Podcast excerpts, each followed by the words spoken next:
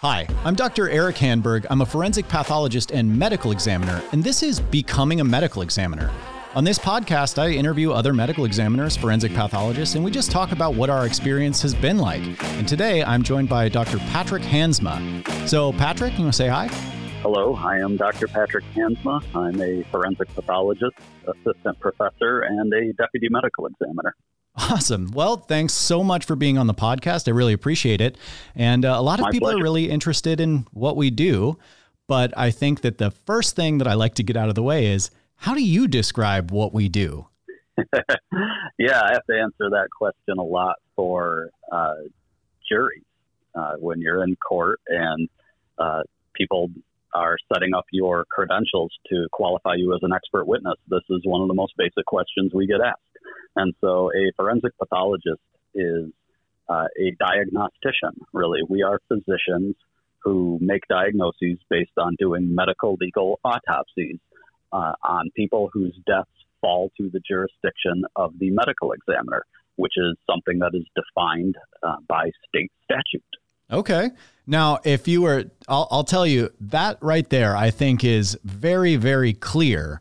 But I also think that that might even be too advanced for like when I, I think about when I went to my last uh, sort of family gathering, there's no way that would have fl- flown with my uncle. So what, how would you uh, sort of bring it down to a, a cocktail party type conversation? What's the quickest way you describe what we do? Yeah. And that is the anticipated follow-up question that I often get once, once I've gotten my answer onto the record in court. Yeah, okay, fair enough. So I'm not totally off base.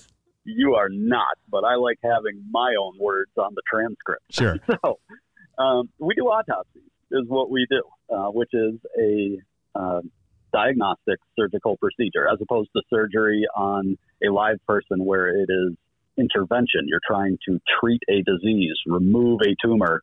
This is not to treat the patient. This is to make diagnoses. And specifically in forensic pathology, because we are both empowered and obligated to do this by law, the law governs our goal. And really that is to determine cause and manner of death. There are plenty of other things that it can accomplish, but the law defines that the medical examiner's goal, at least in my state, is to determine the cause of death and the manner of death. Nice. You know, I've never actually thought about that uh, with surgeons being there sort of to treat disease and we're there to diagnose it. That's a really nice uh, comparison. So thanks. I'm going to put that into my into my description now too. And um, thank you. So one of the questions that comes up a lot is people want to know, how do you actually become a medical examiner? And I give the same answer every time, which is you do high school, college, med school, residency, and fellowship. And then just like that, you're a forensic pathologist. But I know that that's a, a pretty brief answer for a very long period of time.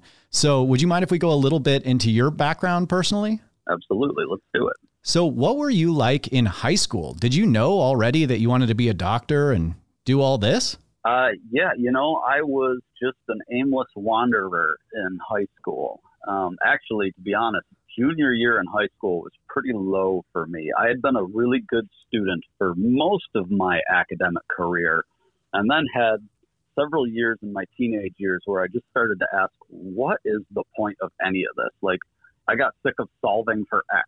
I don't care what X equals, and you keep changing X. So why am I doing this? You know? Yeah. And like, I didn't have a career goal, didn't know what I wanted. And, um, I, I really, my grades just plummeted. And then I took anatomy and physiology in my junior year. And it was of high school class. Yeah, of high school. Yep.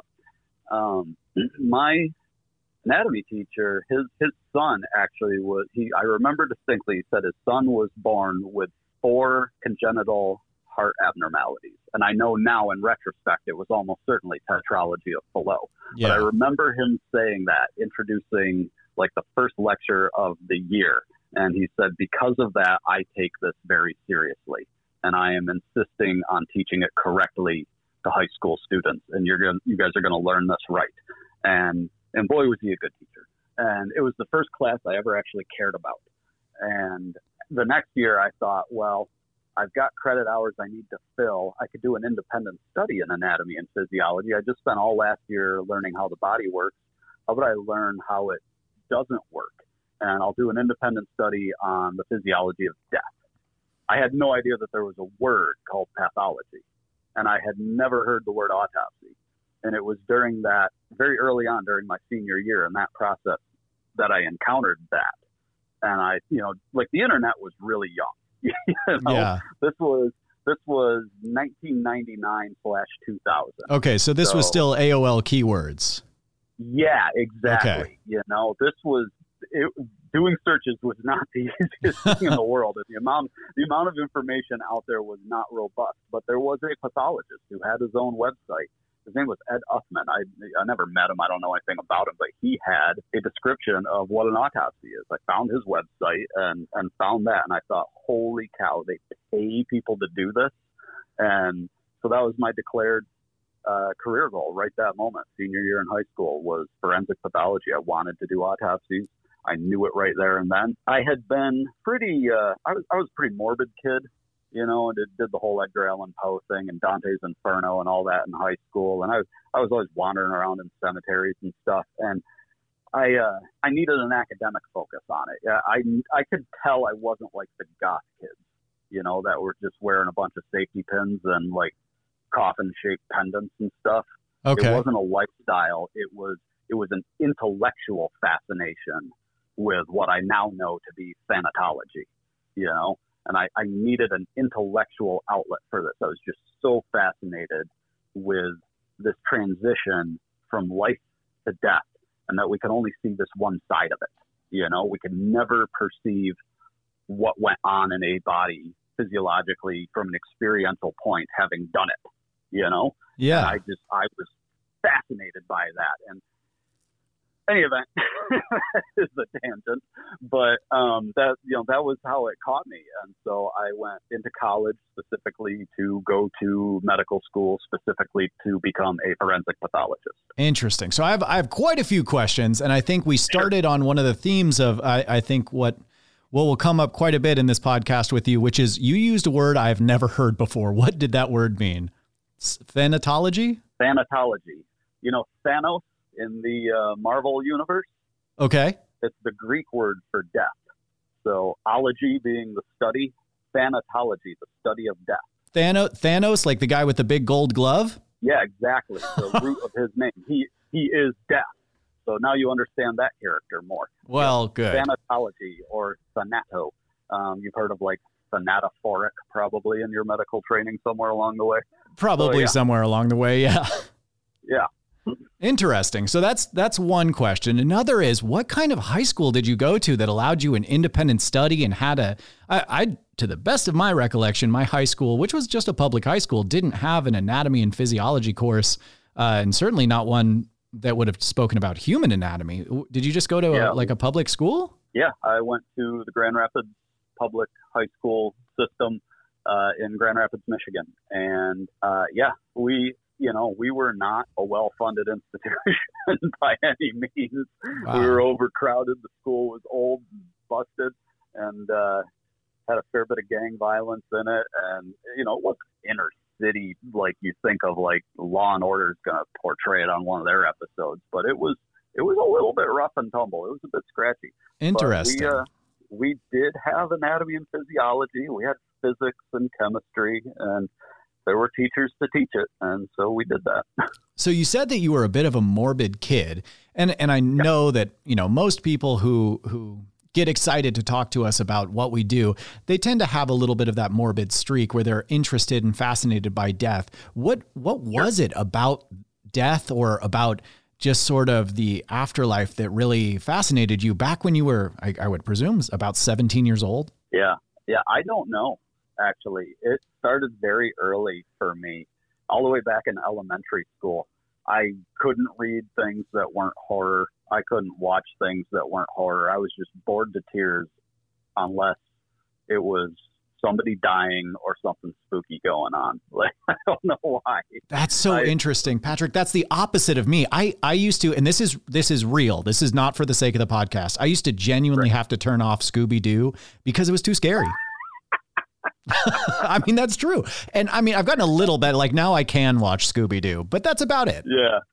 Yeah. Well, you know, it's interesting because you hear people talk about when the public always asks why autopsies, why forensics, and the canned answer that everybody gives, I think, just to try and stay safe in, you know, when giving public answers is that, oh, it's like a mystery and I get to like solve this puzzle. And it's kind of fun putting it all together, you know, like a puzzle. And I hate it when I hear forensic pathologists give that answer. Now, it may be true for some of them, but I have my doubts. Fair enough. You could have stayed home and did Sudoku if you just like doing puzzles. You picked a career that took four years of med school, four years of residency, a year of fellowship, so you could sift through maggots. And you're going to tell me your answer is, oh, you just like puzzle, you know?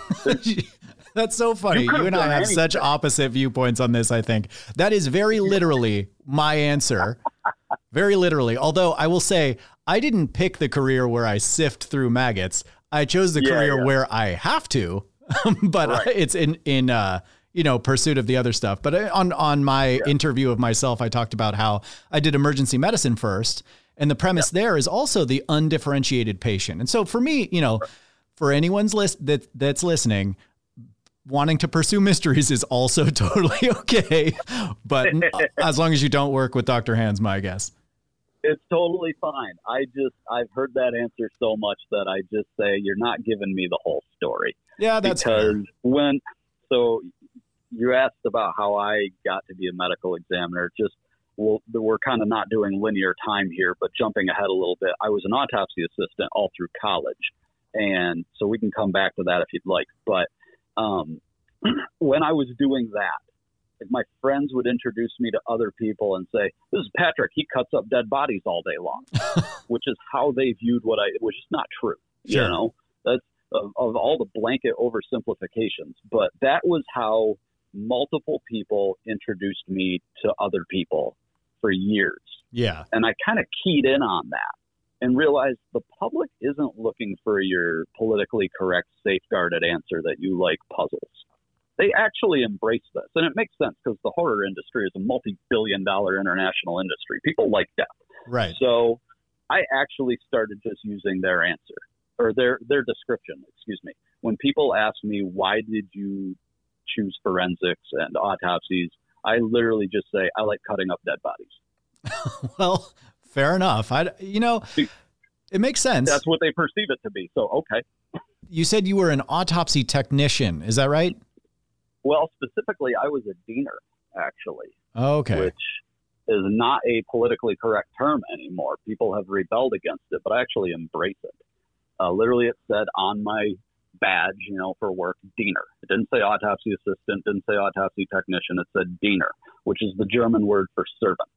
And I knew that at the time. And it's a historic, traditional title for an autopsy assistant. I had no idea that's what that meant. Yep. It, and a lot of people are confused because they think it means slave. And so they get really offended by it, particularly in the America, in the American South, where many autopsy assistants happen to also be black. And so I can see a sensitivity to it, but there's actually a linguistic confusion there because it does not mean slave. It means servant. And what's really funny, a word that nobody seems to complain about in the medical ver- vocabulary that does mean slave is doula. Oh, interesting. Yeah, doulas are slaves. It's the Greek word for slave. How interesting. Yeah, I don't know. So I, I do want to come back to you being uh, being a deaner as well as where you went to college and what that was like. But just for a second, why do you know stuff like this? Like, how did you get involved in learning about the etymology of all these words and and I mean, you seem to know a lot of this really esoteric information. uh, I don't know. That's just me. Um, I'm really into the history of medicine, which I didn't know for a long time. That came later that I realized I was fascinated with it. Um, the I like languages. Um, I have studied fairly intensively, uh, self-study, biblical Hebrew, and dabbled in biblical Aramaic, biblical Greek, ecclesiastical Latin. Um, and I took something that most doctors actually don't get. Many viewers may, or listeners, I should say, may be surprised to hear this. They don't teach medical terminology in medical school. I actually took it at a community college for a summer course when I was an autopsy assistant, because I was actually employed in gross pathology. So we did both the autopsies and the surgery, or surgical pathology. And so I had to read the surgery schedule every day to predict what would be sending specimens and what would likely be frozen sections. And I couldn't read any of it. So I took a medical terminology course. I was in there with all the nursing students. The nurses take two semesters of medical terminology and the physicians take none. So yeah, I, I certainly really didn't get into terminology in, courses. In philology. So so now you have some, did, what, what did you actually major? Let's talk about your college. So what did you actually major in? Sure. My major was biomedical science, and I was the five-year track. It was mostly um, embryology, comparative vertebrate anatomy. I don't remember what, bunch of stuff. So it sounds like, uh, honestly, I'm a little surprised to hear that you you majored in something like that, only because that seems like such a sort of a straightforward choice. Was that a just a conscious, I need to get myself into medical school decision? Yes. Okay. Yeah, it was absolutely, this seems to be the thing that is the equivalent to a, you know, pre-med major. There's no such thing as a pre-med major. It was just the thing that seems to direct you towards medicine. And the course load seemed to complement very closely um, what it was I wanted to learn in the job I was working at the time, which was all gearing me up to be a pathologist. Were you enjoying the the biomedical sciences degree? For the most part. You know, there there were parts that, you know, were kind of a yawn. Actually, interestingly, it was largely the non-medical and scientific stuff that I didn't care for. A lot of the humanities, the liberal arts education drove me nuts. Now I'm a little older and wiser and appreciate what I had. When I was in college, I majored in just general biology. And at one sure. point I took, you know, I enjoyed a lot of the biology classes, and I also hated a lot of them. And I remember yep. so clearly sitting in class and listening to someone describe the anatomy of a starfish and thinking, ten years from now, I'm going to be a doctor. But right now, I couldn't possibly hate this more. It was so frustrating. and and memorizing these words, which I, I say memorizing, but that implies I might know them still. I absolutely do not. I don't know anything about starfish anatomy anymore. But at one point, I took a test on it and did well, or at least well enough to get into medical school. Yeah. That was very frustrating. And then I also, um, I made the mistake of, and I encourage anyone listening, don't make this mistake. I made the mistake of believing that if I wanted to take some classes that were kind of easy and could pad my G P A, I should take some some like liberal arts liberal arts classes or some music classes. And I remember I took a history of jazz in the United States class online. And how'd that go? To this day, that is the single hardest class I have ever taken, ever. I was it was brutal. And I remember the I I don't think this is against academic honesty, but at one point I took a test online. And they were, they told us you're going to be responsible for knowing and being able to recognize different jazz musicians based on their music. And I thought, okay, yep. I listen to a lot of jazz. That should be no problem. And uh, I get to the test and I go to press question number one. I go to press play and I press play and it goes bloop, just a single oh. note. And I was like, well, this, this has to be impossible. I spoke to the professor. He reminded me that, uh, it wasn't impossible because he knew who it was. And then, and then I, I managed to work as hard as I could to get a C minus. And uh, yeah, so don't do that. Just stick to science yeah. classes if you want to have it easy. Brutal. Yeah. So you did college, you did, you said it was a five-year track. Was that standard or you just went slowly? I don't, I don't know what your college was like. Yeah. So, you know, it was a four-year degree, but uh, my undergrad also, in addition to your major, every student there had to do what was called a theme. And it was, you had to do three courses from a list of options of the list of available themes, and they were multidisciplinary. And so there was a death and dying theme, which I took. And so I did a, what did I do? I did a sociology course on that, an archaeology course on that, and a physiology course on that. And it's, you know, just being blunt about academia, it is designed to make it harder for you to graduate in four years. That's why the themes exist. It serves no purpose other than to make it harder for students to graduate in four years so you get more money, right? That's what the that's what the university is doing. But at any event, I was working three jobs, and so I was taking the minimum course load. And so I did it in five years instead of four, plus that stupid theme, which I'm now very thankful I did. Uh, it was that was part of my liberal arts thing, but I was furious about it at the time. What were the three but, jobs? Yeah, I was, like I said, I was a deaner. I did that for six years, and I was uh, at various times, because they weren't stable, a phlebotomist and a surgical pathology assistant in a derm path lab, and uh, also worked in microbiology for a little while. And so those, the, the deaner position was the stable one, and then the other three were overlapping and alternating. So it was okay. It was a lot, and I really I screwed up my G P A for a whole year because of that, which was organ- the year of organic chemistry and physics, which are like huge for getting into med school, was my next cycle of what am I doing this for? I don't care what X equals. I'm sick of solving for something. And so I just threw myself into my work, because I was learning more every day in a surgical pathology lab, grossing surgicals, than I did in an entire semester of undergrad, because I was actually, I was training to be a pathologist assistant on the job. It was before there was a, you know, you have to do a master's now, but you used to be eligible to get certified from on-the-job training. And I was in the last wave of people eligible to do that. And that was my backup plan if I didn't get into medical school. Well, I got short-sighted for that whole year, where I kind of reversed the goals. And I was just diving in hardcore, cutting thousands of surgicals and doing hundreds, if not thousands, of frozens in the course of those six years. Um, basically came out the other end a fully trained pathologist assistant. But I did get into medical school, and so I never sat for the exam. So I never really was a certified P A. But I did all the work.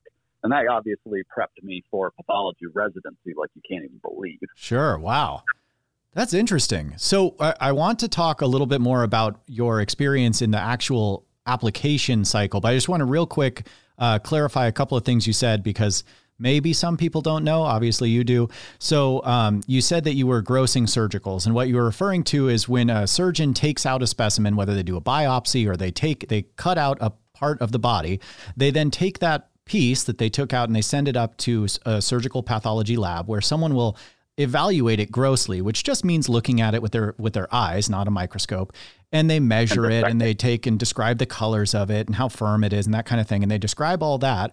And then they divide it up into sections, just cutting it with a scalpel or, or some other knife. And then you divide it and make it into microscopic slides. So that's what what grossing a surgical is. And then you also mentioned doing frozens. And what that yep. is, is just during the course of a surgery, if a surgeon sees something that they're either expecting, or even if they're not expecting it, they can take a, a little piece of it off and immediately send that up to a pathology lab, where someone can freeze the tissue and then take that frozen tissue and create a microscopic slide to look at immediately. So it doesn't have to go through all the typical processing that takes hours and hours and hours. So they can get a, at least a preliminary idea of what they're looking at. Is this, or is this not cancer? That kind of thing. So that's what those two things meant, but just in case, so people don't get uh, lost in, in your story. And I just want to talk a little bit more specifically about the process of applying to medical school. 'Cause for me, that was the hardest part emotionally, because yeah. when you're when you're trying to get into medical school, it is the least transparent part of the entire process. And I said that for me, the process of trying to get into medical school is I have to make sure everything goes right, and then I'll get into medical school. And then once you're in, then it's I just have to make sure nothing goes wrong, and I'll be a doctor. But it's it's the forcing everything to be right. It was so stressful for me. Was it for you? Yeah. So like I said, I killed my G P A that one year in organic and physics. Those grades were just bad. And so my cumulative really suffered. And I I had to pull that back up. And so I actually did – my MCAT score was also pretty mediocre the first time I took it, which is the medical college admissions test. And so I, I had a mediocre G P A and a mediocre MCAT score, and I did not get in my first time. And I talked to one of the academic counselors or whatever it was, uh, you know, at my university, and he said, well, what's more important to you, being an M D or being a forensic pathologist? How is it different? He said, are you aware of D Os? No. He said, it's another avenue of medical school, And on average, they take students that have a slightly lower G P A than the M Ds do. I don't know if this is true anymore. This was back in two thousand three. So back then it was true. I have no idea what happens now, but back then the average score for getting into a D O school could be a little bit lower than the M D school. And so he said, just keep working to pull your G P A up, but cast a broader net and apply both M D and D O, and where you get in is where you get in, because you want to be a forensic pathologist regardless of which letters you have. And so I pulled my G P A up for the following. So I was getting uh, like a three point eight G P A or something, but my cumulative was still too low um, because of that one year that I screwed around in, in my academics and didn't focus on them. And so I retook the MCAT, took, you know, brought that up and brought my G P A up, but I got accepted to D O school right down the road uh, at M S U. Uh, so I said, all right, I'm in, that's where I'm going. Um, I had no idea anything about osteopathy and just said, if this gets me there, it gets me there. And that's a long, convoluted story about what it's actually like in osteopathy instead of uh, uh, M D school. And, and is there a difference or isn't there? And I'll side that mostly there isn't, but I don't know that we have time for all of that for this show. But in any event, I got in, and the, the application process was brutal, and your your whole life hangs on it because you either are going to become a doctor or you're not. And if you're not, you're not going to do anything like what you were going to do as a doctor, and specifically a forensic pathologist. So the backup plan was to be a pathologist assistant, which is great and all, but that would never be the autonomy and the expertise level that I wanted, uh, that I would attain as a forensic pathologist. Sure. Well, I mean, yeah, all of that makes sense. And because I, I'm not a D O, and I'm curious what, obviously the best advice you can give to a pre-med is do everything perfectly, right? Get a perfect G P A, do the perfect amount of everything, right. Get a perfect MCAT, right. blah, blah, blah. Most people aren't doing that. And there are people right. who are going to be currently in your same situation. What's your honest yep. opinion right now? Do you feel like being a D O changed anything negatively for you, or you're happy with it, or you think it's better? I don't think it's any better. I think that because I am a D O in an M D world, there are no D O pathology residencies. There are no D O um, forensic pathology fellowships. And I took both sets of licensure exams. The D Os have their own licensure exam, the COMLEX. I took that and the U S M L E to make my application competitive with all the M D applicants who are going into pathology. And so sure. I have this inside view. And at M S U, the M Ds and the D Os for the first two years were taking most of the same classes together. Uh, we were all in the same lecture halls for, for most of it. Um, so at any event, I actually don't really see a difference in the physicians that come out the other side. What does happen, though, if you're in a subspecialty like forensic pathology, I have requirements that I have to meet for A O A C M E credits, continuing medical education credits. All practicing physicians have to do that to maintain their license. And I have to do a subset of them every year that are osteopathic credit. And the only thing that means is basically they're underwritten by the American Osteopathic Association. And because there's basically no D O pathologists, there's no forensic pathology C M E credits to get. So every year I get stuck having to sit through some uh, meetings, like state meetings and things like that, that are basically all primary care. I basically lose a weekend to sitting there hearing lectures about treating diabetes in family practice offices and things like that to, yeah. to log my credits, you know. I wish they'd just take my money, you know. They're like, okay, this cost me, you know, a few hundred bucks a year to get all these credits. Can I just pay you the few hundred bucks and I'll go do something forensic related? I do but totally like understand. It. That's unfortunately, yeah. I, I hear you about it being an additional step for you because of the uh, osteopathic degree. But I also, I, I feel like that's just the bane of forensics in general. I, um, yeah. here I had to take a jurisprudence exam on how I was going to be prescribing medication to my patients and promised to uh. not prescribe medication to any of their family members, blah, blah, blah. And it was just yep. like, uh, I wish they would just remember that we exist sometimes, you know, and you would think they would, given that the government interacts with us directly, unlike the hospital doctors, but such is life. Like, yep. Um, it is what it is. Every job has its baggage, you know, so we we can complain about it here on a podcast, and just don't let anybody get turned off by that, because it doesn't matter what career you do, there's always going to be kind of stupid baggage and hoops to jump through, no matter what it is. Absolutely. This just happens to be ours. Absolutely. And that was my experience trying things that were not medicine. Was I was like, well, if I'm going to have to do all of this garbage, and I might as well do it toward doing something that I actually want to do with my life, you know?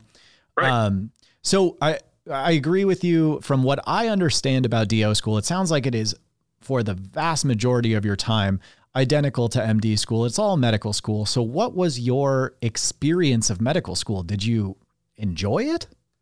I hated it.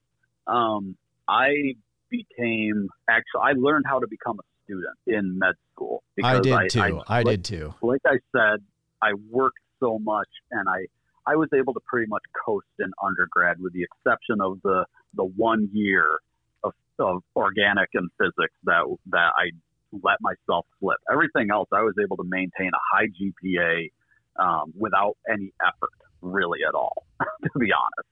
And so getting into med school, I was no longer working. Nobody works a job. Well, not nobody, but essentially nobody works a job in medical school. It's you very just, difficult just because the time commitment. It's commitment. Very difficult. I've only known a couple people that did it. And so you you are a full-time student. So suddenly I had all this free time that I could now become a professional student. And so med school was actually pretty easy for me as far as what I actually had to do uh, academically and physically. It was just a mental and emotional drain, because it was it was pretty adversarial to my career choice in osteopathy. They their big focus is to meet the current need for primary care physicians. So at every turn, it was, what kind of family practitioner are you going to be? I see. was, I see. Yeah, I'm going to be the other F P. I'm going into forensic pathology, and you just get blank stares. They had no idea what that even was. You know, other physicians are like, that's a That's what is that? you yeah, know? you know, I feel like that's still true, and and it's yeah. so strange, because you know it's, I, I guess I shouldn't say that, because I didn't know that like physical medicine and rehabilitation was an option as a specialty until my uh, medical school's match day, and I found out one of my friends matched into that, and I was like, what is that? I don't know. And so I, I don't want to be too judgmental here, but um, you know, I obviously am biased and think our field is fantastic. And so I hope everyone learns about it. Um, right. So I, I had a similar experience in medical school, where I had to just learn how to be a student, because like you in college, I, I had a lot of other projects ongoing and things that I was working on, and just sort of, honestly, I prioritized my personal life and just trying to enjoy college a little bit more than I, I should have at the beginning of school. And so I did have some making up of my G P A to do. And yep. I found out as I got further in college that for the most part, uh, at least the university I went to was a little bit of, you get a lot of uh, credit for participation. So as long as you show up at the, at the lectures and you actually listen, you'll usually get test questions correct. And so I didn't have to right. really, really try until, right. you know, toward the end, and on some of the more difficult classes, physics and, and organic chemistry, um, and that jazz class, I guess.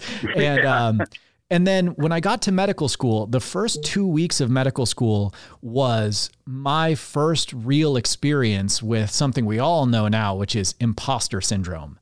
I felt like I tricked somebody, and I did yeah. not belong there, because I was surrounded by yeah. people that seemingly were understanding every word coming out of this professor's mouth, when I, I was having a hard time following along in the notes. And yeah. we were assigned homework, which was not going to be graded, but I'm new in medical school, and I just wanted to make sure that I knew what was going on. And I, sitting at home staring at this, I thought, is it, I, I probably should leave now before I get too deep into this. Did did you have that same feeling at all, or med school wasn't so bad since you had extra time? Uh, you know, I I did not have that experience, but I know people who did, and it's a common thing. Uh, my actual experience was I was surprised to learn how well prepared I was for it. Um, my degree and the work that I had experienced uh, in, in pathology was shockingly uh relevant, well aligned with yeah. what I needed to do to transition into becoming both a full-time student and then a physician. Uh, I every step of the way, I have seen how things actually really prepared me extremely well, surprisingly. Um, and, and that was true even going further back. I worked, my first job was working at a grocery store in high school. And when I quit that to go work in anatomic pathology as a deaner, I actually took a pay cut from the grocery store to go do that. but, yeah. yeah. It paid so bad. Um, but in any event, um, the, uh, the skill set that I acquired in a grocery store transitioned so smoothly over to working in surgical pathology. I couldn't believe it. And then from that to medical school, where so many people were struggling, and I had inside track on what the context for all of this was, because I was so closely exposed to the practice of medicine in a hospital system that I could see what we were doing in its future context. And that made it really easy for me. And so med school really was not that hard, other than the the adversarial philosophy of it. Yeah. Uh, they just, they couldn't. Tell, tell me what you mean when you said you got a lot of skills from the grocery store that transferred over into surgical pathology. What are you talking about?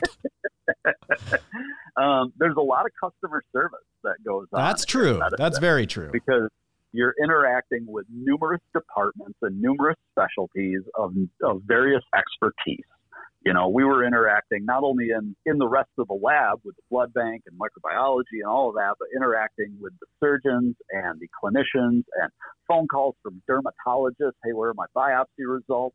And so you could put on your customer service hat really easily if you had to do it for a couple of years in a grocery store.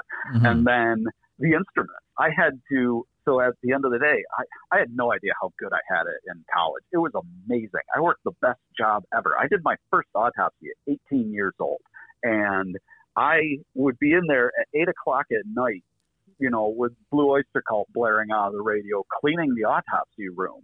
And I had to take apart the bandsaw and stuff, like for amputated legs that we would cut as surgical specimens. I had to take that apart and clean it. I learned how to dismantle a bandsaw and clean every little part of it in the meat department of a grocery store. I did that for a year in the meat department. I mean, honestly, Patrick, I was thinking you wouldn't have a justifiable reason for what you said, but yeah, that all makes sense. I just never would have thought of it.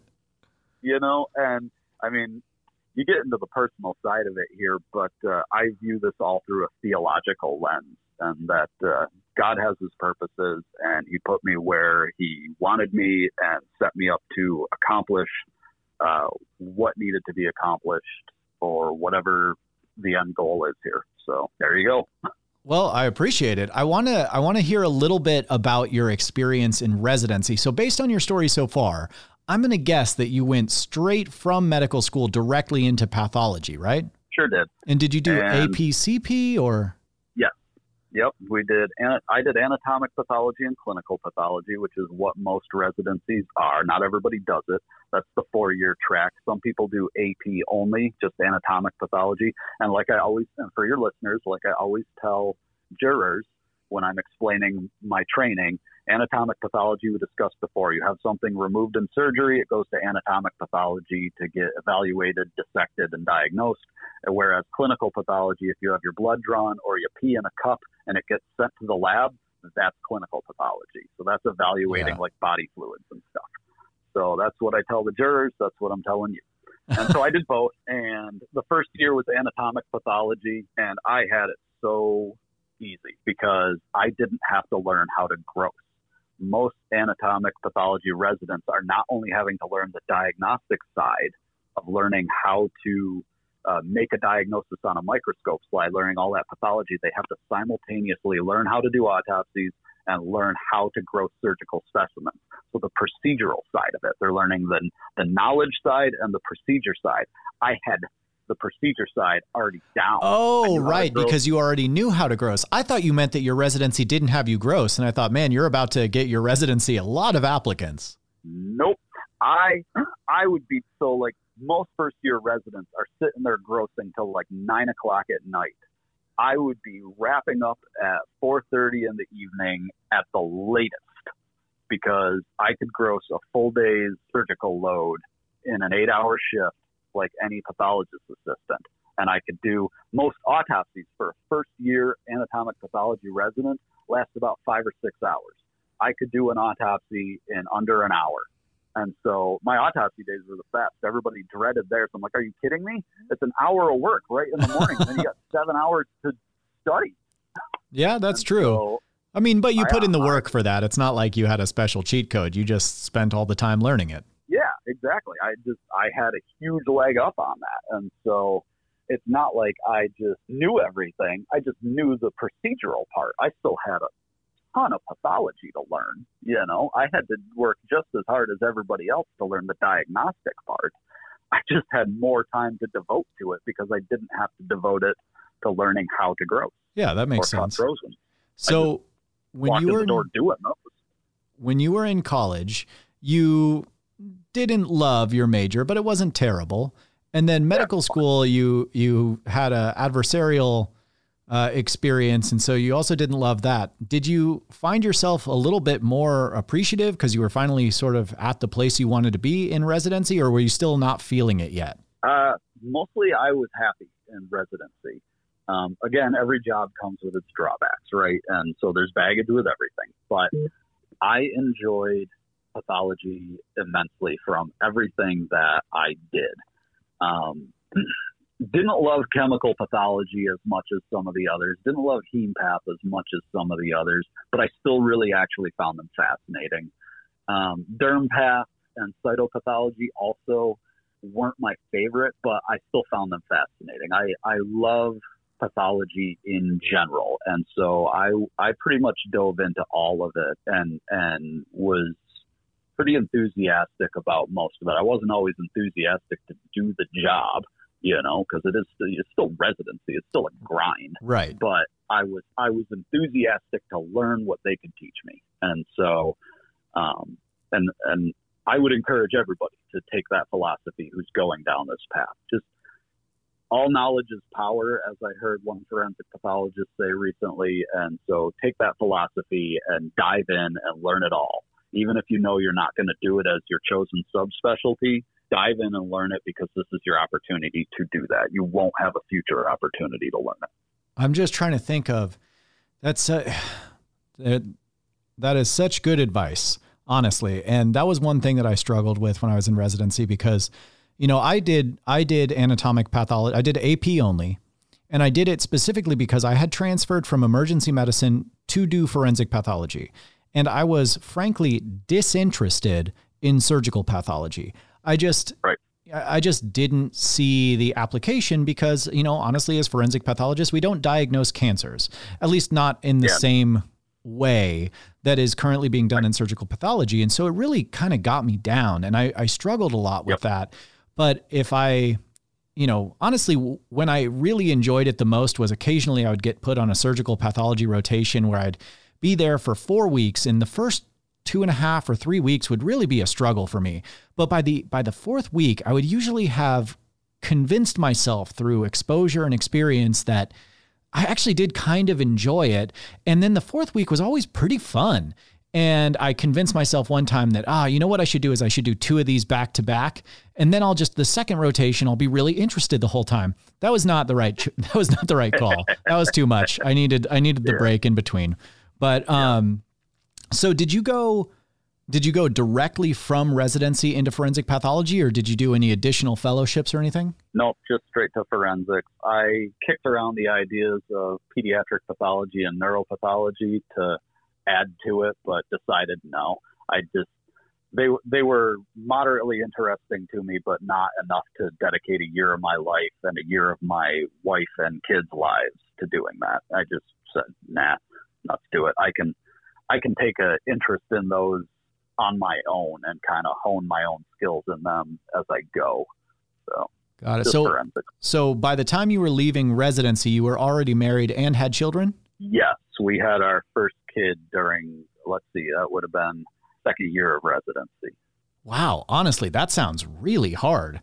It's lucky that you had all that yeah. extra time from having learned grossing already, because that's that's a yeah, lot of work. Actually, to, to be honest, yeah, I think that was part of it. Was my wife recognized that I had a leg up on this, that I I still had to devote a lot of time, but not the late night that a lot of my colleagues had to do. I I spent a lot of my later nights just at home with a textbook in my lap rather than at the grossing station. So, so you did, know, that's what we did. Did having a family like that, like that, did that influence where you chose to do your fellowship? Did you stay nearby or did you move across the country? Uh, we moved far enough away that it was pretty inconvenient anyway. Um, actually, my wife was second, was pregnant with our second child um, at the end of residency. And so we had our second child during fellowship. Um, but we went from Michigan to Cleveland. So I did my fellowship at the Cuyahoga County Medical Examiner's Office. So still in the Midwest, it was drivable to see grandparents, you know, so they, we weren't so far away that they'd never see their grandkids that whole year, you know, so yeah. it was fine. What was that? So it, what was that fellowship like? Cause I, so far, you know, I, I know my own experience, and the other person I've spoken to so far is Doctor Champion, and, and we were in fellowship together. So I, I have no knowledge of what it was like doing fellowship there. What was the sort of structure of it? Yeah, that was, it was a good year for me, at least. Um, anybody who has to put up with me for a year has a bad year ahead of them. But for me, it was a great year.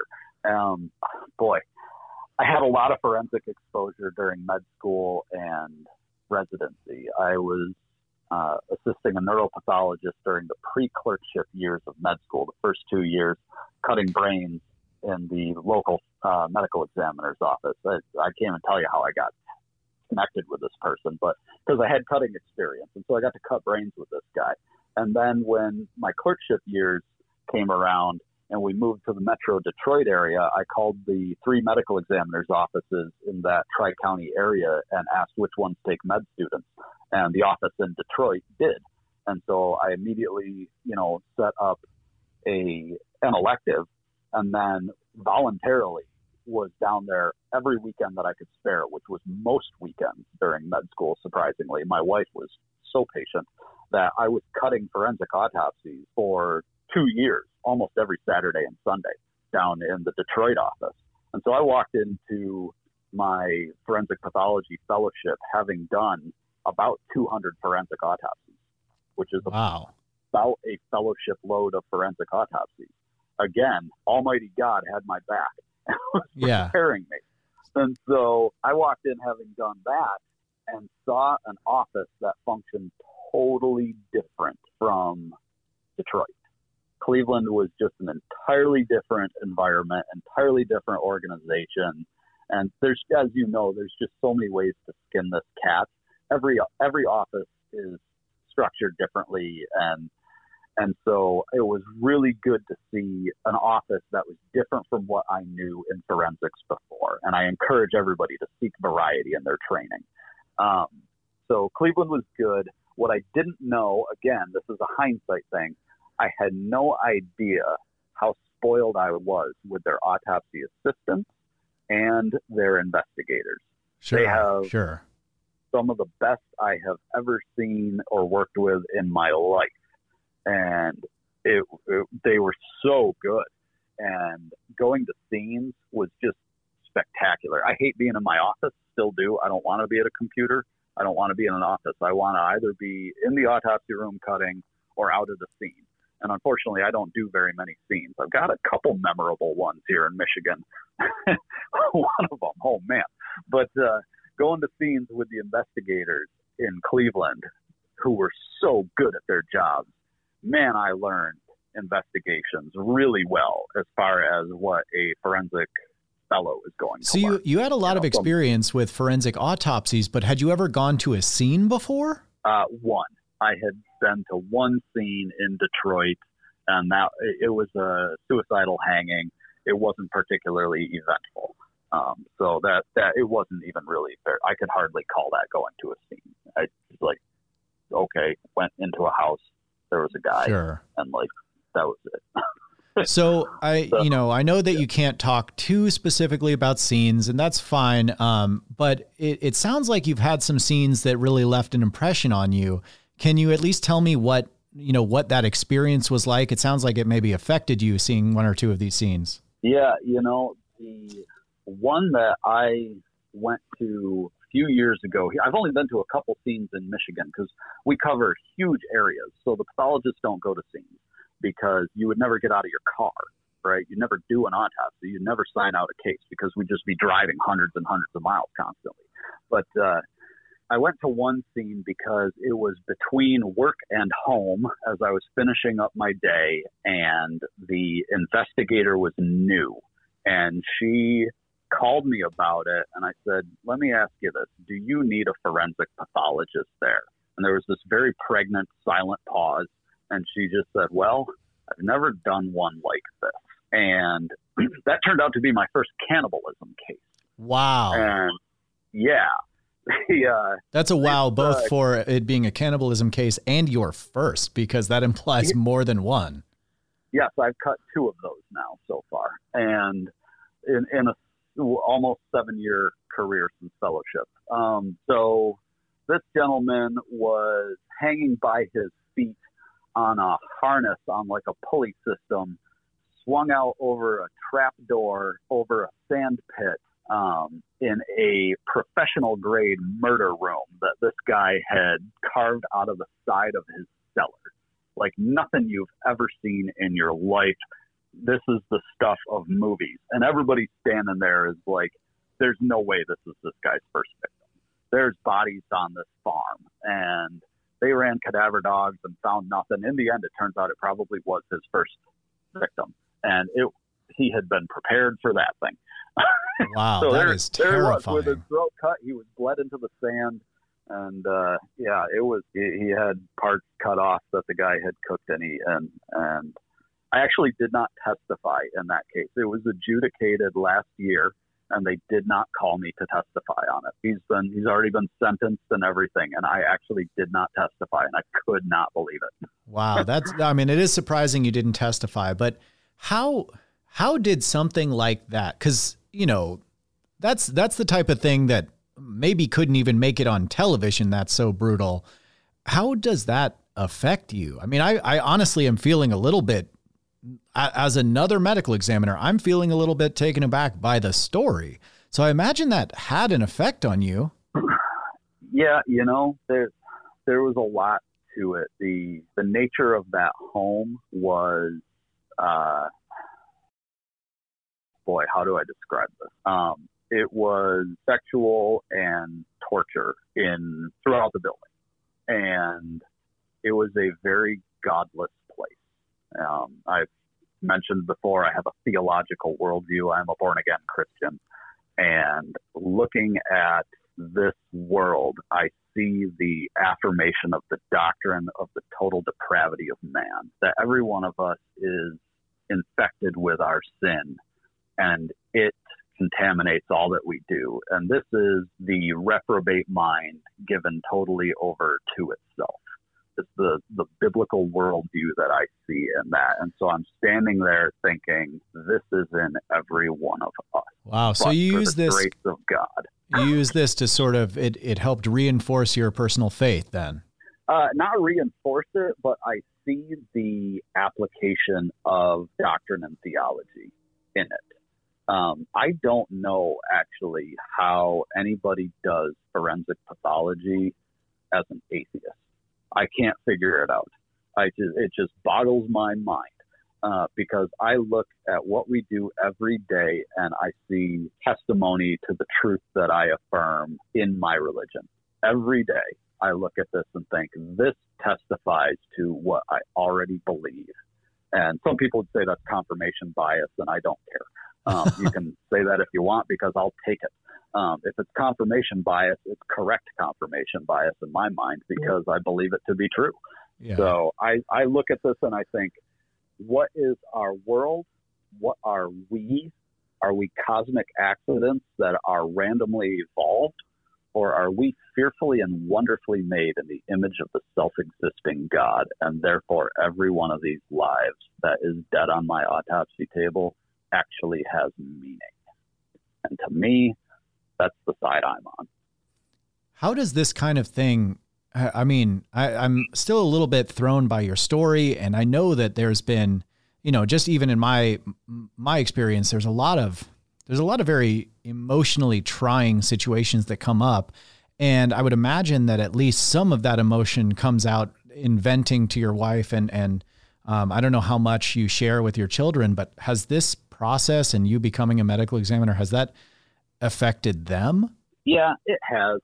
You know, my kids have heard things that others haven't. They don't know how to process it yet because they only get kind of generic stuff. They know I figure out how people died, and therefore they kind of have a presence of mind that death is real. You know, they, that probably hit them earlier than it might for other people because they know yeah. conceptually what I do, but they, they don't have any details. And my wife knows I carry that, the baggage, the burden of a forensic pathologist. You know, all my dreams are nightmares, and I I look at the world around me and think of what I've seen in cases. You know, my my kids are always like running from the front yard into the garage to get into the house ahead of me when I'm trying to back the car into the garage. And I have autopsied more than one child who was run over by their own parent, you know? Yeah. So like when they do that, when I see them in the mirror, and they're trying to get into the garage and get in the house with their popsicles or whatever before I back into the garage, I put it in park. I don't just hold my foot on the brake. I put sure. it in park. So what? Because I don't want to run over. Little things like that, you know, that spill over. You're like, okay, I don't want to be the parent that's in the situation that parent was in, you know? Absolutely. So, that's one of the questions I get a lot, actually, is how has... you know, my seeing this stuff that we see, seeing that, honestly, it's a lot of it is pretty dark and, and a lot of it is pretty sad, and yeah. seeing it, how does it affect the way I live my life? And, yep. you know, I, I, at least, you know, that example, I, I agree with. I do make small changes that maybe some other people wouldn't make, but for me, I also, it, it's given me a little bit of, um, I, I feel a little bit more entitled to forgive myself for certain, you know, vices, I suppose. So I, I think you may know, but I, I ride a motorcycle. Any doctor will tell oh, okay. you that you shouldn't, right? That's, that's obvious. And, and if anyone knows, it should be us. And I know that, but I also forgive myself because I see that some people die even when they don't ride a motorcycle and they're otherwise very safe. So I have that other side where I think the job has helped me um, maintain that reality that no matter what I do, I know the outcome in the end. And so I just do my best, but there are certainly things like, you know, being unwilling to just put your foot on the brake and instead you put the whole car in park. Yeah, I do stuff like that too. So are there yep. any other specific things that that are coming to the top of your mind when you, when I say like, what other specific changes have you made in your life? Not much really. Um, you know, my kids are quite young. I think I probably will use some lessons from forensics to teach them later in life, you know, about drugs and things like that. Um, but right now there isn't too much application. I've autopsied, it seems like anyway to me, a high proportion of neglect homicides. They seem to kind of find me. I don't know why. I'm actually lecturing on it through uh, NAMES webinars coming up later this month. And those pediatric neglect cases are the ones where they stick with me, I think, maybe even more than the violent pediatric death. Um, and those are the days that I come home and hug my kids and remind myself I'm not the worst dad that ever happened. I, I, I, I do may, understand I don't know that. What I'm doing. I may not be a great dad. I have no idea. I may be blowing it at every turn, but I know I'm not the worst one. Yeah. Well, I we are at about an hour, and I have a couple more questions I want to ask if you still have time. Sure. So, absolutely. You know, as uh, as predicted, when we talk about our job, we talk about a lot of stuff that's pretty heavy, and it can, you know, a lot of people have some morbid interest. But I also wanted to remind people that we we do have other interests outside of, uh, you know, this morbid job that we have. And so one of the questions is, if you weren't going to be a medical examiner, if you weren't a forensic pathologist, what would you want to do, both in and outside of medicine? Yeah, I don't think I could do any other career. This is what I was born to understand. But if I didn't make it into medical school, you know, the pathologist assistant uh, was the backup job.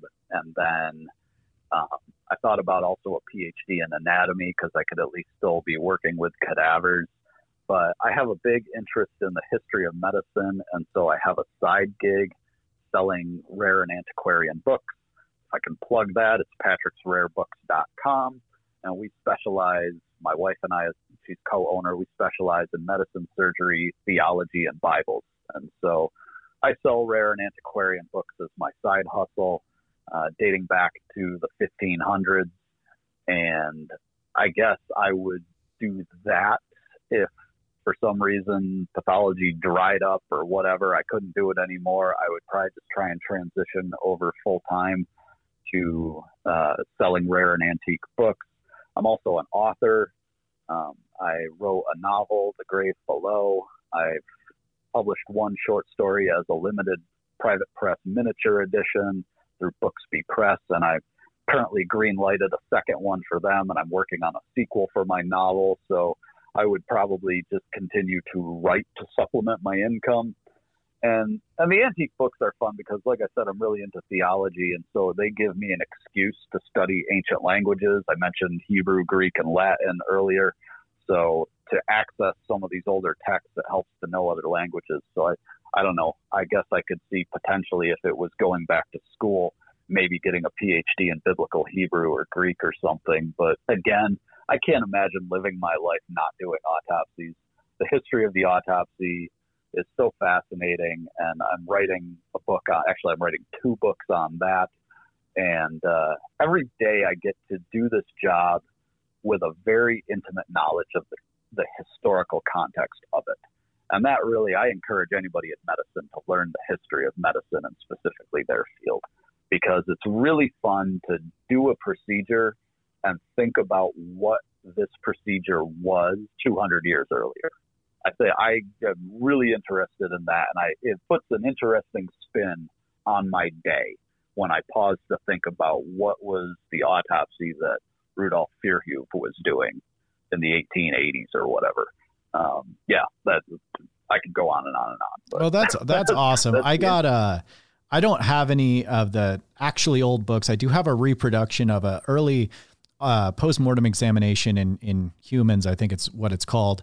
And it's just a reproduction, but it looks old and it looks nice on my shelf. And I've opened it a few times. And I do remember that when I looked um, just sort of at random, I found a description of how, at least at some point, for whatever reason, they described how to do a complete autopsy without an incision uh, in the abdomen, but instead to do the entire autopsy through the anus.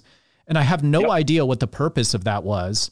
Um, yep. So but, that's called autopsy per vaginum or per rectum. And it was so common, it made it into the textbooks, like you noted. And the purpose was for doing illegal autopsies. When you couldn't get family consent, you could, if there was still something you desperately wanted to see, you could uh, make an incision there, put your arm up all the way into the body, grab what it was you were after, and then close up that incision behind the scrotum or, or between the vagina and rectum, and no one would be the wiser. It was so common it made it into the textbook. Wow. Well, for anyone listening, it is not happening today. We do not do no. that. We do not do illegal autopsies either. Uh, that is wild. I had no idea that's why it was, and that somehow makes it more disturbing. So, yep. I know one guy who, he didn't do it illegally, but I know one forensic pathologist who has done one of those autopsies in a case where they could not get consent for the full dissection because of religious reasons, but they were willing to let them make a small incision to examine one thing. And so that was what he did. He made an incision uh, into the perineum and reached up and got the one thing that he was after. And he's probably the first person in at least eighty years to do that. That is crazy. And I'm actually kind of jealous I because I actually do. I do historic autopsy methods occasionally. Occasionally I'll bust out old dissection techniques to try them and see what they were up to. And uh, I'm I'm actually kind of jealous that he got to do that. Well, I've never heard of someone actually doing that. Man, that's crazy. And it's interesting that they were able to get consent for that, but not for a full autopsy. But that's not for me to decide. but that's, right. interesting. I, I would love to hear sometime about some of these other historical autopsy techniques, but um, I do think we got to shut this, this podcast down. I do like to end with the question, can you tell me about a time in your life when you laughed really hard? It doesn't have to be about medicine and it doesn't have to be funny to me. I just want to hear about a time that you laughed really hard. That's probably the hardest question I've ever been asked. Um, I don't know that I can think of a single time, but I think I the thing that makes me laugh the most are my kids. I have very, very bright kids, and they're at that great age where they don't really have a filter, and they're not inhibited by social norms or expectations. And so the stuff they throw at you out of left field that you never would have predicted, I probably laugh the hardest at what my kids are doing, but I can't think of an example. That's all right. That's perfect. Thank you so much. Thanks for being part of the podcast. I love it. That was a great answer. And so sorry to throw such a, a curveball at you at the end. Um, would you mind, can you plug your, your website and your books again? No problem at all. Yeah, you can find me at Patrick's Rare Books dot com. Again, we specialize in medicine, surgery, theology, and Bibles, going all the way back to the fifteen hundreds. And we also do have other genres as, as well, but not as much. And then my novel is called The Grave Below, and I'm working on the sequel. Awesome. And then uh, where are you at on social media? You can find me on TikTok at Forensic Pathologist. You can find me on Instagram. I have two accounts, Patrick's Rare Books. It's Patrick's underscore Rare Books. And also the, at The Grave Below on Instagram. And then I'm also on Twitter as uh, Patrick's Books, I think it is. Thank you so much. Thanks for telling everyone what it was like for you becoming a medical examiner. And if anyone wants to get any more information on forensic pathology, I recommend checking out reddit.com slash r slash forensic pathology. And if you're interested in forensics, but you don't necessarily want to be a forensic pathologist, you can always go to r slash forensics. There's a lot of forensic professionals there who'd be happy to help and explain what they do. Otherwise, uh, you can see me on Instagram and Twitter at Doctor Handberg. And while we still have it, I'm on TikTok uh, at ForensicMD. And if you're interested, please check out the name dot org. That's the National Association of Medical Examiners website, the name dot org. It is geared a little bit more towards people who are already in forensic pathology, but there's a lot of good education there. There's a lot of outreach. And if you're looking to hire a personal or, um, sorry, a private medical examiner, there's a way to do that on that website as well. And thanks again, Doctor Hansma, and uh, we'll see you next time on Becoming a Medical Examiner.